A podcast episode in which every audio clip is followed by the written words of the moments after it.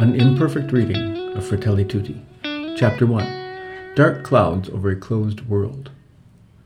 Without claiming to carry out an exhaustive analysis or to study every aspect of our present day experience, I intend simply to consider certain trends in our world that hinder the development of universal fraternity. Shattered dreams. For decades, it seemed that the world had learned a lesson from its many wars and disasters and was slowly moving towards various forms of integration. For example, there was the dream of a united Europe, capable of acknowledging its shared roots and enjoying its rich diversity. We think of the firm conviction of the founders of the European Union, who envisioned a future based on the capacity to work together, in bridging divisions and in fostering peace and fellowship between all the peoples of this continent. There was also a growing desire for integration in Latin America, and several steps were taken in that direction. In some countries and regions, attempts at reconciliation and rapprochement proved fruitful, while others showed great promise. Our own days, however, seem to be showing signs of a certain regression. Ancient conflicts, long thought long buried, are breaking out anew, while instances of a myopic, extremist, resentful, and aggressive nationalism are on the rise. In some countries, a concept of popular and national unity influenced by various ideologies is creating new forms of selfishness and a loss of the social sense under the guise of defending national interests. Once more, we, we are being reminded that each new generation must take up the struggles and attainments of past generations while setting its sights even higher. This is the path. Goodness, together with love, justice, and solidarity, are not achieved once and for all. They have to be realized each day. It is not possible to settle for what was achieved in the past and complacently enjoy it, as if we could somehow disregard the fact that many of our brothers and sisters still endure situations that cry out for our attention. Opening up to the world is an expression that has been co opted by the economic and financial sector and is now used exclusively of openness to foreign interests or to the freedom of economic powers to invest without obstacles or complications in all countries. Local conflicts and disregard for the common good are exploited by the, by the global economy in order to impose a single cultural model. This culture unifies the world, but divides persons and nations, for as society becomes ever more globalized, it makes us neighbors, but does not make us brothers. We are more alone than ever, in an increasingly massified world that promotes individual interests and weakens the communitarian dimensions of life. Indeed, there are markets where individuals become, our, become mere consumers or bystanders. As a rule, the advance of this kind of globalism strengthens the identity of the more powerful, who can protect themselves, but it tends to diminish the identity of the weaker and poorer regions, making them more vulnerable and dependent. In this way, political life becomes increasingly fragile in the face of transnational economic powers that operate with the principle of divide and conquer. The end of historical consciousness. As a result, there's a growing loss of sen- there's a growing loss of the sense of history, which leads to even further breakup. A kind of deconstructionism, whereby human freedom claims to create everything starting from zero, is making headway in today's culture. The one thing it leaves in its wake is the drive to limitless consumption and expressions of empty individualism. Concern about this led me to offer the young some advice. If someone tells young people to ignore their history, to reject the experiences of, the, of their elders, to look down on the past and to look forward to a future that he himself holds out, doesn't it then become easy to draw them along so that they only do what he tells them? He needs the young to be shallow, uprooted and distrustful, so that they can trust only in His promises and act according to His plans. That is how various ideologies operate. They destroy or deconstruct all differences so they can reign unopposed. To do so, however, they need young people who have no use for history, who spurn the, the spiritual and human riches inherited from past generations, and are ignorant of everything that came before them. These are the new forms of cultural colonization. Let us not forget that peoples that abandon their tradition and, either from a craze to mimic others or to foment violence, or from unpardonable negligence or apathy, allow others to rob their very soul, end up losing not only their spiritual identity, but their moral consistency, and in the end, their intellectual, economic, and political independence. One effective way to weaken historical consciousness, critical thinking, the struggle for justice, and the process, processes of integration is to empty great words of their meaning or to manipulate them. Nowadays, what do certain words like democracy, freedom, justice, or unity really mean? They have been bent and shaped to serve as tools for domination, as meaningless tags that can be used to justify any action. A plan, lacking a plan for everyone. The best way to dominate and gain control over people is to spread despair and discouragement, even under the guise of defending certain values. Today, in many countries, hyperbole, extremism, and polarization have become political tools. Employing a strategy of ridicule, suspicion, and relentless criticism in a variety of ways, one denies the right of others to exist or to have an opinion. Their share of the truth and their values are rejected, and, as a result, the life of society is impoverished and subjected to the hubris of the powerful. Political life no longer has to do with healthy debates about long term plans to improve people's lives and advance the common good, but only with slick marketing techniques, primarily aimed at discrediting others. In this craven exchange of charges and countercharges, debate degenerates into a permanent state of disagreement and confrontation. Amid the fray of conflicting interests, where victory consists of eliminating one's opponents, how is it possible to raise our sights, to recognize our neighbors, or to help those who have fallen along the way? A plan that would set great goals for the development of our entire human family nowadays sounds like madness. We are growing ever more distant from one another, while the slow and demanding march towards an increasingly united and just world is suffering a new and dramatic setback. To care for the world in which we live means to care for ourselves. Yet we need to think of ourselves more and more as a single family dwelling in a common home. Such care does not interest those economic powers that demand quick profits. Often the voices raised in defense of the environment are silenced or ridiculed, using apparently reasonable arguments that are merely a screen for special interests. In this shallow, short sighted culture that we have created, bereft of a shared vision, it is foreseeable that once certain resources have been depleted, the scene will be set for new wars, albeit under the guise of noble claims. A throwaway world. Some parts of our human family, it appears, can be readily sacrificed for the sake of others considered worthy of a carefree existence. Ultimately, persons are no longer seen as a paramount value to be cared for and respected, especially when they are poor and disabled not yet useful, like the unborn, or no longer needed, like the elderly. We have grown indifferent to all kinds of wastefulness, starting with the waste of food, which is deplorable in the extreme. A decline in the birth rate, which leads to the aging, which leads to the aging of the population, together with the re- relegation of the elderly to a sad and lonely existence, is a subtle way of stating that it is all about us that our individual, individual concerns are the only thing that matters. In this way, what is thrown away are not only food and dispensable objects, but often human beings themselves. We have seen what happened with the elderly in certain places in our world as a result of the coronavirus. They did not have to die that way, yet something similar had long been occurring during heat waves and in other situations. Older people found themselves cruelly abandoned. We fail to realize that by isolating the elderly and leaving them in the care of others without the closeness and concern of family members, we disfigure and impoverish the family itself. We also end up depriving young people of a necessary connection to their roots and a wisdom that the young cannot achieve on their own. This way of discarding others can take a variety of forms, such as the obsession with reducing labor costs with, it, with no concern for its grave consequences since the unemployment that it directly generates leads to the expansion of poverty.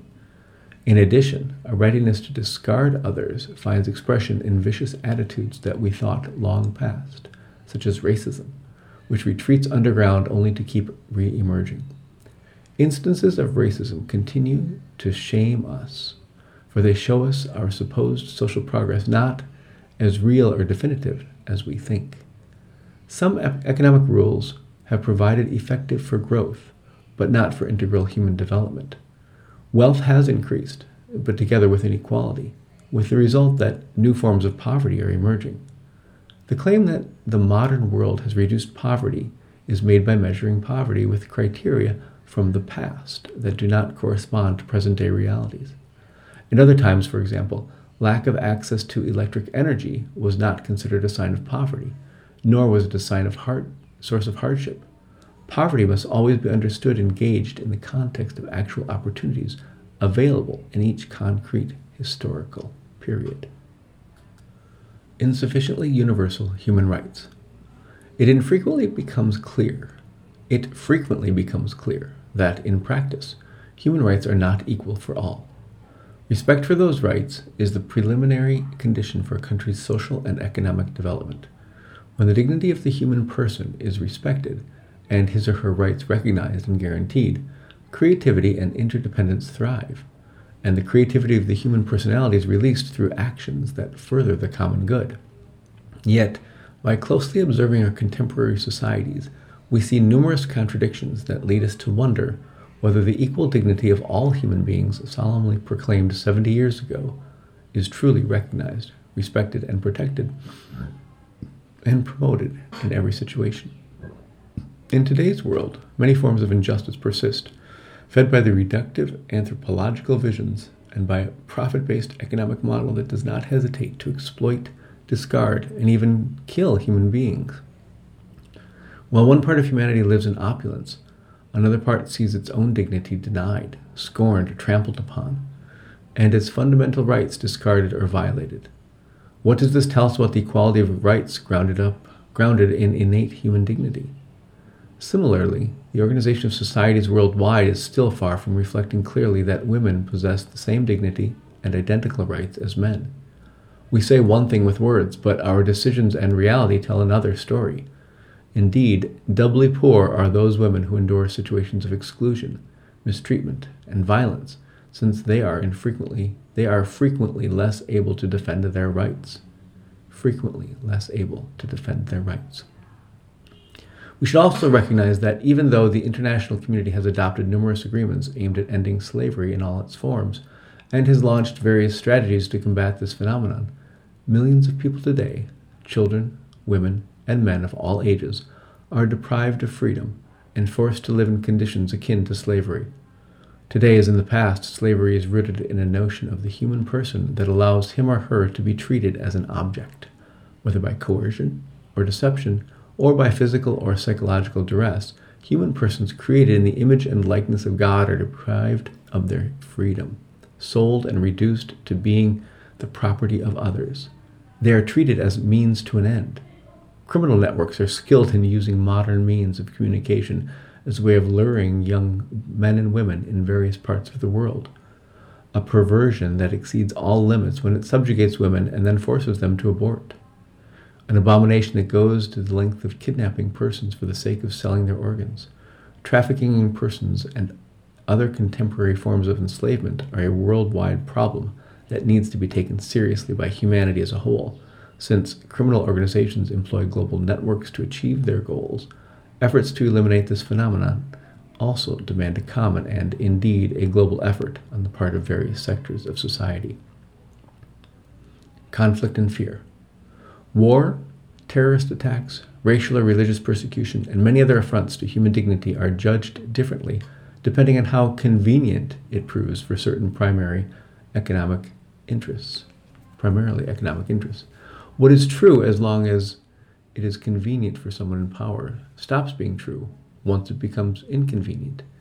These situations of violence, sad to say, have become so common as to constitute a real third world war, fought piecemeal. This should not be surprising if we realize that we no longer have common horizons that unite us. Indeed, the first victim of every war is the human family's innate vocation to fraternity. As a result, Every threatening situation breeds mistrust and leads people to withdraw into their own safety zone. Our world is trapped in a strange contradiction. We believe that we can ensure stability and peace through a false sense of security, sustained by a mentality of fear and mistrust. Paradoxically, we have certain ancestral fears that technological development has not succeeded in eliminating. Indeed, those fears have been able to hide and spread behind new technologies. Today, too, outside the ancient town walls lies the abyss, the territory of the unknown, the wilderness.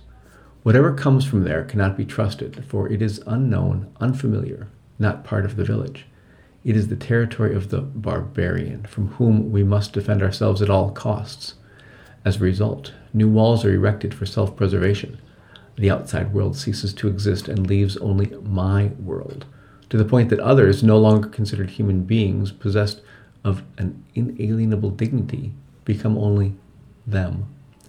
Once more, we encounter the temptation to build a culture of walls, to raise walls, walls in the heart, walls on the land, in order to prevent this encounter with other cultures, with other people.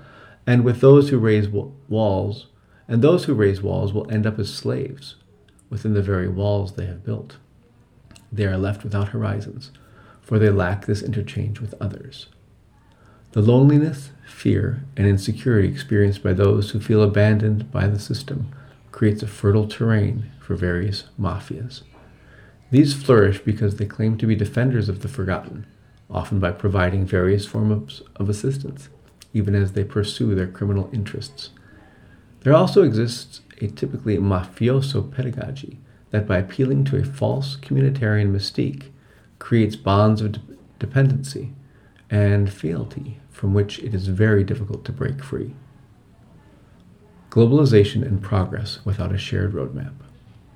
With the Grand Imam Ahmad al Tayyib, we do not ignore the positive advances made in the areas of science, technology, medicine, and industry and welfare above all in developed countries.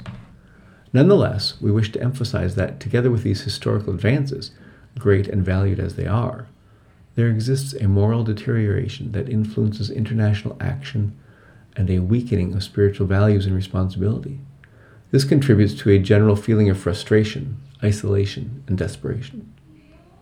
We see outbreaks of tension and a buildup of arms and ammunition, ammunition in a global context dominated by uncertainty, disillusionment, fear of the future, and controlled by narrow economic interests. We can also point to major political crises, situations of injustice, and the lack of an equitable distribution of natural resources. In the face of such crises that result in the deaths of millions of children, emaciated from poverty and hunger, there is an unacceptable silence on the international level. This panorama for all its undeniable advances, does not appear to lead to a more humane future. In today's world, the sense of belonging to a single human family is fading, and the dream of working together for justice and peace seems an outdated utopia. What reigns instead is a cool, comfortable, and globalized indifference, born of deep disillusionment, concealed behind a deceptive illusion, thinking that we are all powerful while failing to realize that we are all in the same boat. This illusion, unmindful of the great fraternal, fraternal values, leads to a sort of cynicism, for that is the temptation we face if we go down the road of disenchantment and disappointment. Isolation and withdrawal into one's own interests are never the way to restore hope and bring about renewal. Rather, it is closeness, it is the culture of encounter. Isolation, no. Closeness, yes. Culture class clash, no culture of encounter? Yes. In this world that races ahead yet lacks a shared roadmap, we increasingly sense that the gap between concern for one's personal well being and the prosperity of the larger human family seems to be stretching to the point of complete division between individuals and human community. It is one thing to feel forced to live together, but something entirely different to value the richness and beauty of those seeds in common life that need to be sought out and cultivated. Technology is constantly advancing, yet how wonderful it would be if the growth of scientific and technological innovation could come with more equality and social inclusion. How wonderful it would be, even as we discover faraway planets, to rediscover the needs of the brothers and sisters who orbit around us. Pandemics and other calamities in history. True, a worldwide tragedy like the COVID 19 pandemic momentarily revived the sense that we are a global community all in the same boat, where one person's problems are the problems of all. Once more, we realize that no one is saved alone. We can only be saved together. As I said in those days, the storm has exposed our vulnerability and uncovered those false and superfluous certainties around which we constructed our daily schedules, our projects, our habits, and priorities. Amid this storm, the facade of those stereotypes with which we camouflaged our egos, always worrying about appearances, has fallen away, revealing once more the inelect- ineluctable and blessed awareness that we are part of one another, that we are brothers and sisters of one another. The world was relentlessly moving towards an economy that, thanks to technological progress, sought to reduce human costs. There were those who would have had us believe that freedom of the market was sufficient to keep everything secure. Yet the brutal and unforeseen blow of this uncontrolled pandemic forced us to recover our concern for human beings, for everyone, rather than for the benefit of a few. Today we can recognize that we fed ourselves on dreams of splendor, splendor and grandeur, and ended up consuming distraction, insularity, and solitude. We gorged ourselves on networking and lost the taste of fraternity. We looked for quick and safe results, only to find ourselves overwhelmed by impatience and anxiety, prisoners of a virtual reality. We lost the taste and flavor of the truly real. The pain, uncertainty, and fear, and the realization of our own limitations brought on by the pandemic have only made it all the more urgent that we rethink our styles of life, our relationships, the organization of our societies, and, above all, the meaning of our existence. If everything is connected, it is hard to imagine that this global disaster is unrelated to our way of approaching reality, our claim to be absolute masters of our own lives and of all that exists.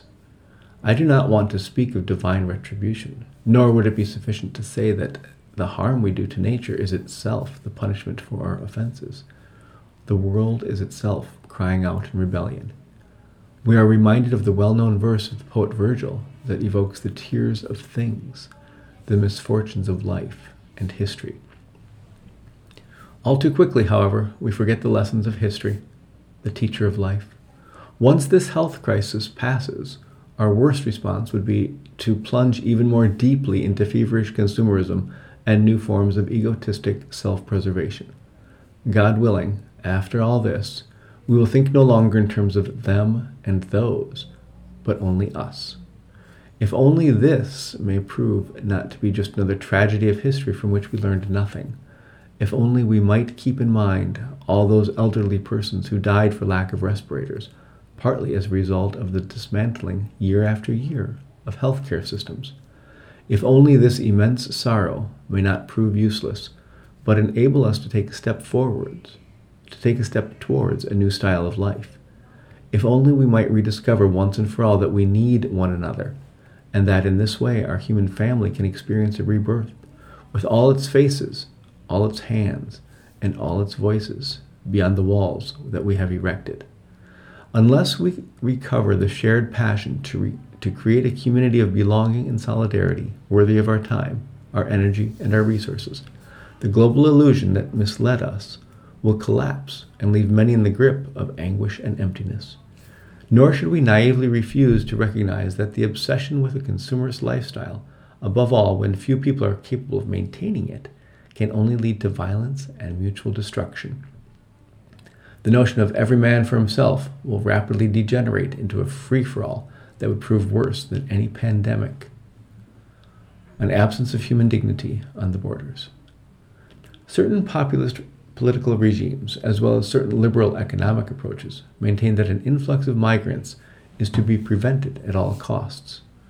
Arguments are also made for the pro- propriety of limiting aid to poor countries so that they can hit rock bottom and find themselves forced to take austerity measures.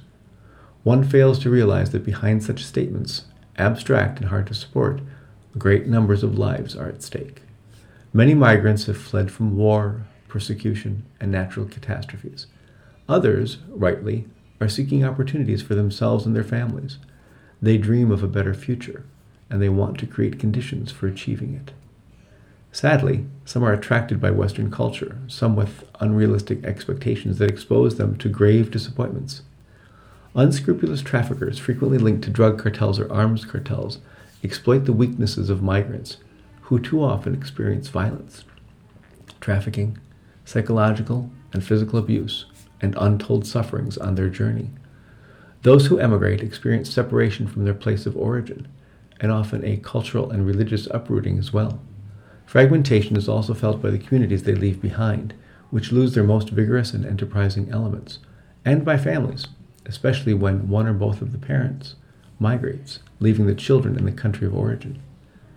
For this reason, there's also a need to reaffirm the right not to immigrate, that is, to remain in one's homeland. Then, too, in some host countries, migration causes fear and alarm, often fomented and exploited for political purposes. This can lead to a xenophobic mentality as people close in on themselves, and it needs to be addressed decisively. Migrants are not seen as entitled like others to participate in the life of society, and it is forgotten that they possess the same intrinsic dignity as any person. Hence, they ought to be agents in their own redemption. No one will ever openly deny that they are human beings, yet in practice, by our decisions and by the way we treat them, we can show that we consider them less worthy, less important, less human.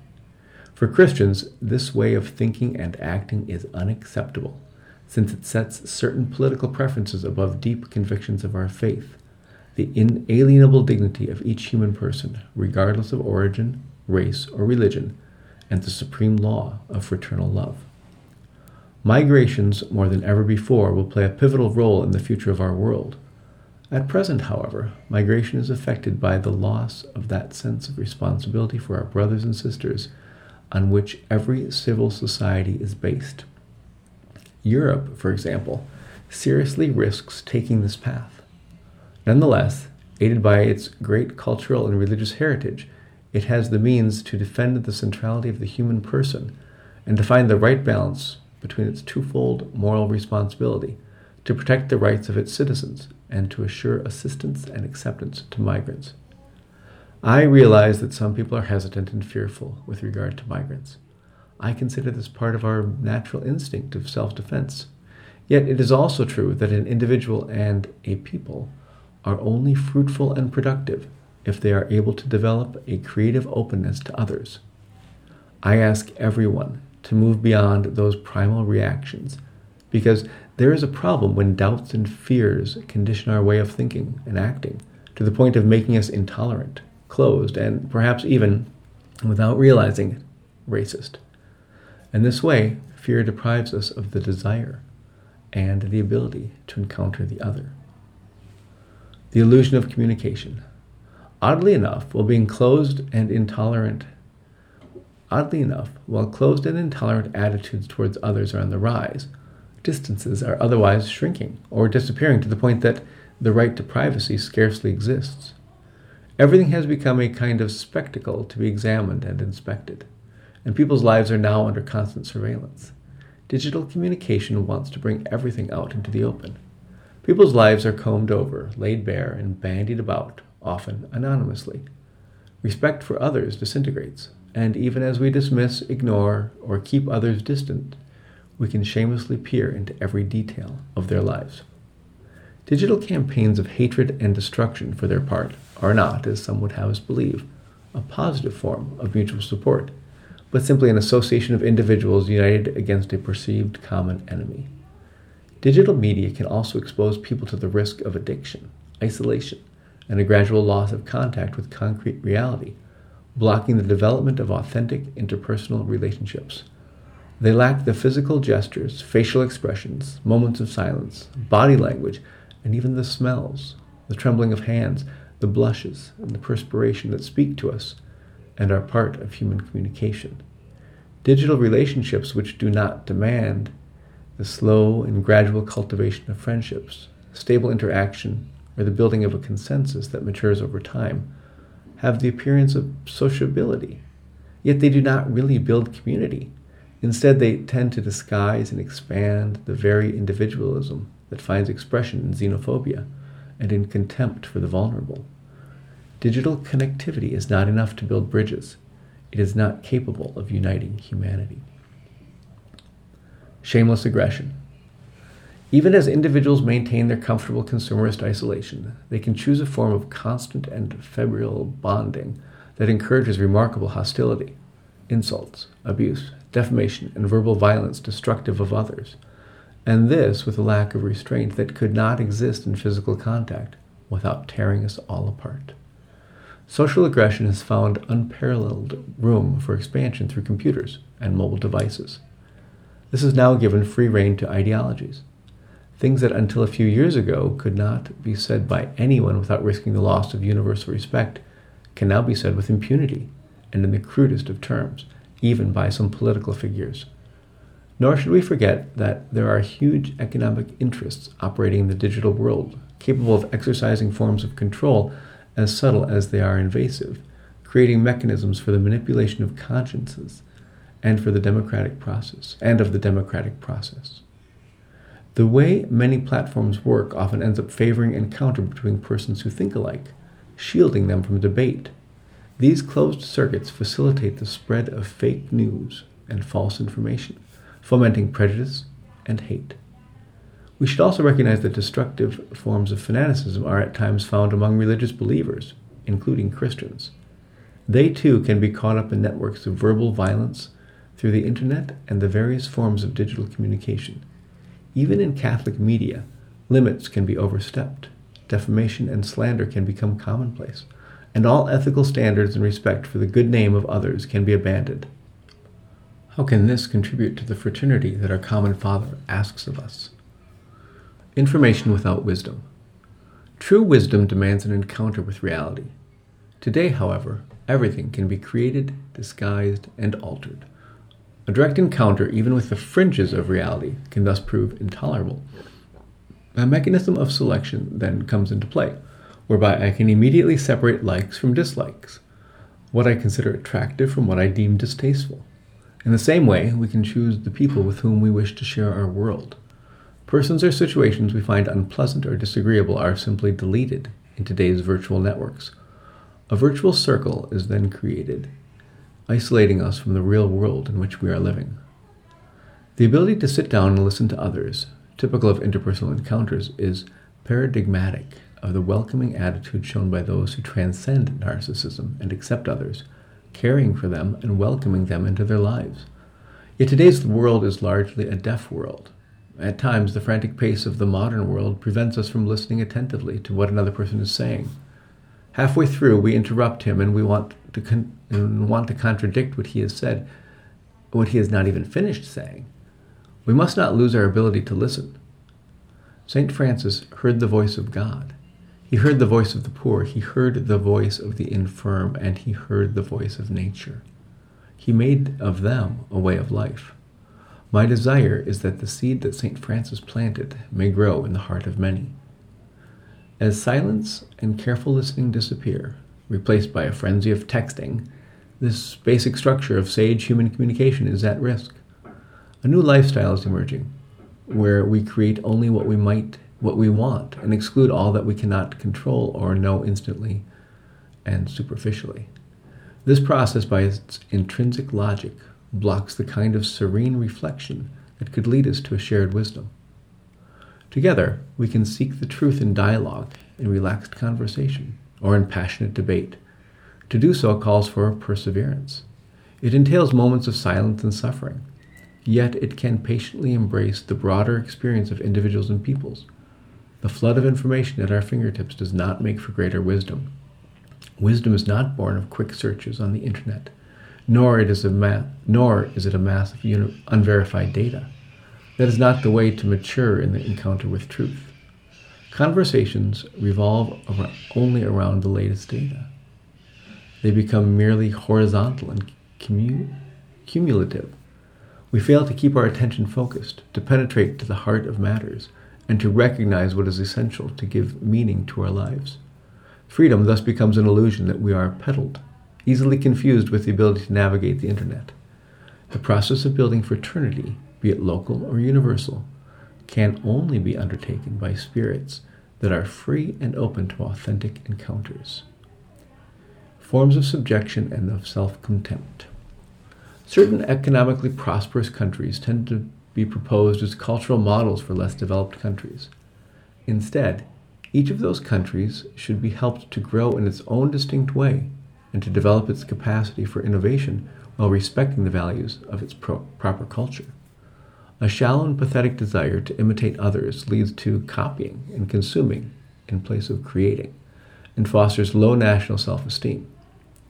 In the affluent sectors of many poor countries, and at times in those who have recently emerged from poverty, there is a resistance to native ways of thinking and acting, and a tendency to look down on one's own cultural identity, as if it were the sole cause of every ill. Destroying self esteem is an easy way to dominate others. Behind these trends that tend to level our world, there flourish powerful interests that take advantage of such low self esteem, while attempting, through the media and networks, to create a new culture in the service of the elite. This plays into the opportunism of financial speculators and raiders, and the poor always end up the losers. Then, too, ignoring the culture of their people has led to the inability of many political leaders to devise an effective development plan that could be freely accepted and sustained over time. We forget that there is no worse form of alienation than to feel uprooted, belonging to no one. A land will be fruitful, and its people bear fruit and give birth to the future only to the extent that it can foster a sense of belonging among its members create bonds of integration between generations and different communities, and avoid all that makes us insensitive to others and leads to further alienation. Hope. Despite these dark clouds, which, I, which may not be ignored, I would like in the following pages to take up and discuss many new paths of hope. For God continues to sow abundant seeds of goodness in our human family. The recent pandemic enabled us to recognize and appreciate once more all those around us who, in the midst of fear, responded by putting their lives on the line. We began to realize that our lives are interwoven with and sustained by ordinary people, valiantly shaping the decisive events of our shared history. Doctors, nurses, pharmacists, storekeepers and supermarket workers, cleaning personnel, caretakers, transport workers, men and women working to provide essential services and public safety, volunteers, priests, and religious. They understood that no one is saved alone. I invite everyone to renewed hope, for hope speaks to us of something deeply rooted in every human heart, independently of our circumstances and historical conditioning. Hope speaks to us of a thirst, an aspiration, a longing for life for a life of fulfillment, a desire to achieve great things, things that fill our heart and lift our spirits to loft to lofty realities like truth, goodness and beauty, justice and love. Hope is bold. It can look beyond personal convenience, the petty securities and compensations which limit our horizon, and it can open us up to grand ideals that make life more beautiful and worthwhile. Let us continue then to advance along the path, the paths of hope.